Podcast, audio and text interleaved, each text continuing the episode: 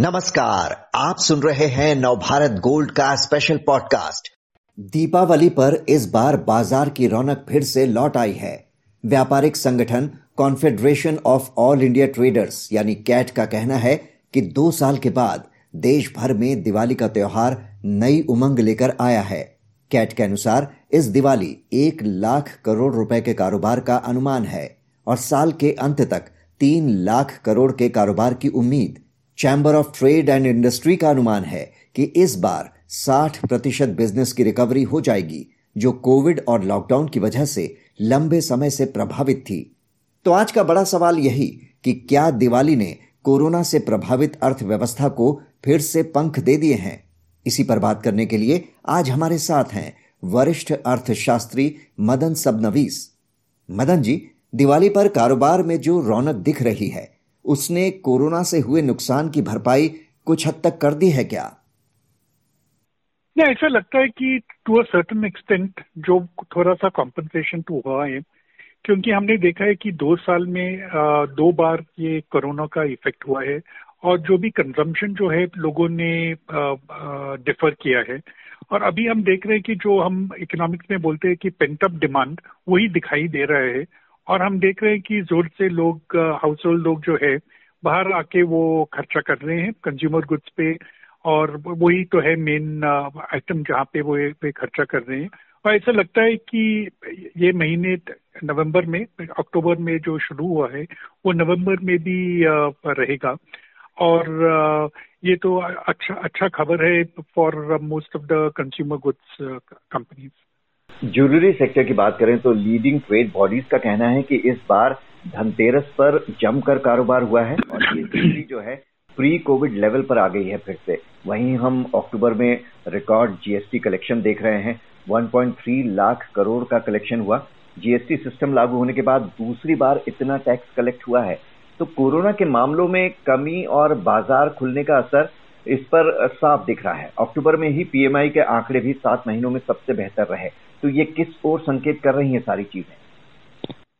तो यही इंडिकेशन है कि जब इकोनॉमी को खोलने के बाद जो भी फ़ायदा हुआ है तो वही तो हम देख रहे हैं दोनों मैन्युफैक्चरिंग और सर्विसेज़ में।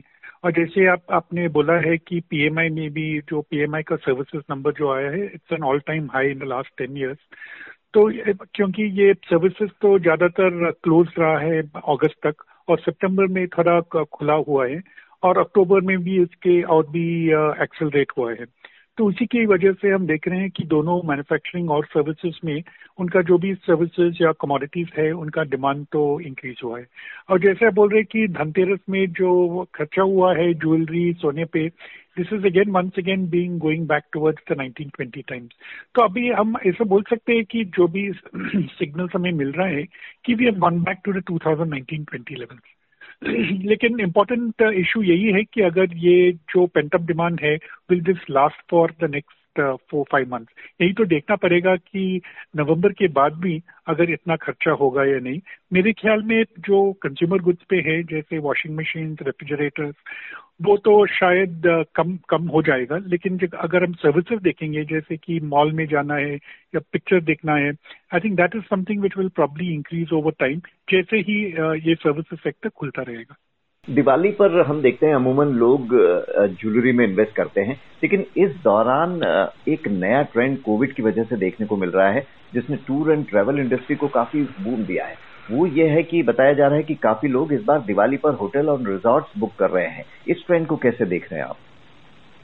अभी अगर हम देखेंगे कि काफ़ी ऑल्टरनेटिव्स भी है, जो लोग ज्वेलरी पहले खरीदते थे एज एन इन्वेस्टमेंट तो उनको भी थोड़ा सा ऑप्शन हुआ है, जैसे कि शेयर बाज़ार अगर हम देखेंगे, काफ़ी फ़ायदा हुआ है ज़्यादातर लोगों को जो भी इन्वेस्ट किया पिछले साल में।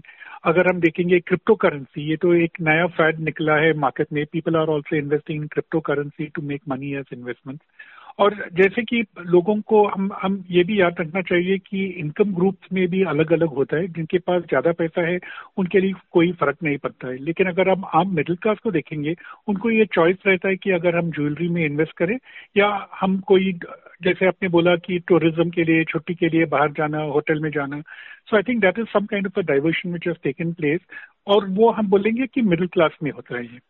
और ये भी एक और चीज़ हमें याद रखना चाहिए कि इस साल जो ऑटो इंडस्ट्री में ज़्यादातर हम मिलते हम देखते हैं कि बूम होता है वो नहीं हो रहा है क्योंकि वहाँ पे काफ़ी सप्लाई साइड कॉन्फ्रेंस भी है। तो उस वो, वो that sector is also been affected और जैसे आप बोल रहे कि ज्वेलरी क्योंकि एवरीबडी हैज़ लिमिटेड इनकम और उसका एलोकेशन करने में ये ऊपर नीचे हो जाता है। ऑटोमोबाइल में आप कह रहे हैं कि वो रफ्तार नहीं दिख रही है। रियल एस्टेट सेक्टर की बात करें यहाँ क्या सीख रियल एस्टेट तो बहुत अच्छा कर रहे हैं और ये तो कई कारण है बिकॉज़ ए तो प्राइजेस तो फ्लैट हो गए और दो साल के लिए हमने देखा कि लोगों ने इन्वेस्ट नहीं किया है।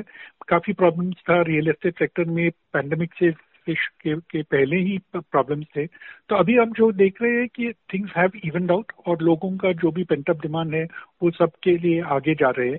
और ये भी ज़्यादा हम देखा है कि रूरल एरियाज़ में जैसे कि हमारे गाँवों और छोटे टाउन्स में जो है छोटे शहरों में वहाँ पर डिमांड और भी ज़्यादा पिकअप किया है। लेकिन इस बीच आरबीआई की एक रिपोर्ट ये भी कह रही है कि एसएमईज की स्थिति ठीक नहीं हो पाई है अभी। उनमें रिबाउंड नहीं आया है। इस फैक्टर को कैसे देखते हैं? कि एसएमईज अगर हम देखेंगे दोनों टाइम पहली पहले बार जब ये कोविड आया था और लॉकडाउन हुआ और इस इस साल में भी अप्रैल के बाद जब लॉकडाउन हुआ है, और ये पर्टिकुलर सेक्टर जो बोल रहे, आप कह रहे हैं SMEs they have been affected the most और इसमें भी अगर हम माइक्रो और स्मॉल को देखेंगे they are ones have been affected क्योंकि उनका जो भी लिंक्स है बड़ा इंडस्ट्री से that takes time for that to be recreated और यहाँ पे भी अगर हम एसएमईज को देखेंगे ऑलमोस्ट फिफ्टी परसेंट पचास प्रतिशत का एसएमईज सर्विसेज़ में रहता है। और ये सर्विसेज़ जो है ज़्यादातर बंद रहा है जैसे कि हम हम बोल रहे हैं कि ये छोटा रिटेल आउटलेट छोटा मैन्युफैक्चरिंग कंपनीज़ जो है these people have also been effected so they have not come back to normal उनका ये भी प्रॉब्लम है कि उनका जो भी लेबर का प्रॉब्लम है उनका भी है क्योंकि काफ़ी लोग अपने गाँव वापस गए हैं and they have not yet return so कई सारी प्रॉब्लम्स है एस एम का वो अभी भी है. सो so, एक एक बात तो क्लियर है कि जब हम दिवाली में जो भी देख रहे हैं that is more on the consumption side हम बूम देख रहे हैं. और ये पेंटअप डिमांड ज़्यादा रीजन है इसके लिए। So we have to see how whether this is sustain और नॉट और इस बीच जो पेट्रोल डीजल के बढ़ते दाम और महँगाई एक इश्यू है क्या ये अब भी बड़ी चिंता बने हुए तो ज़्यादा चिंता है क्योंकि अगर आप पेट्रोल देखेंगे पेट्रोल और डीजल के प्राइसेस को बढ़ने से ट्रांसपोर्टेशन कॉस्ट जो फ्रेट रेट्स है that has gone up substantially और अगर हम देखेंगे कि कितना बढ़ा है in the last one year we can say 20 से 40 प्रतिशत से फ्रेट कॉस्ट ज़्यादा हुआ है। तो इसका मतलब है कि जो भी हम कमोडिटीज गुड्स हम खरीद रहे हैं, उनका उनका जो प्राइस है वो ज़्यादा है। और अगर हम विश्व में भी देखेंगे there has been a commodity price boom जहाँ पे सारे मेटल्स का प्राइस भी बढ़ गए हैं। और ये सब हम देख रहे हैं कि हम कंज्यूमर गुड्स में भी। तो अगर आप वॉशिंग मशीन देखेंगे या रेफ्रिजरेटर या कोई भी ऑटोमोबाइल जहाँ पे ज़्यादा स्टील का इस्तेमाल होता है रबर का इस्तेमाल होता है केबल्स का इस्तेमाल होता है all these prices of actually gone up तो ये तो इसलिए मैं ज़्यादा ऑप्टिमिस्टिक नहीं हूँ कि जो हम आज देख रहे हैं वो सस्टेन हो, हो होगा दिसंबर के बाद क्योंकि इन्फ्लेशन की वजह से people's consuming power have come down और जो भी हम खरीद रहे all the prices of gone up अगर आप दवाई का देखेंगे उनका प्राइस हुआ है एजुकेशन देखेंगे वो भी महँगा हो गया रिक्रिएशन देखेंगे वो भी महँगा हो गया।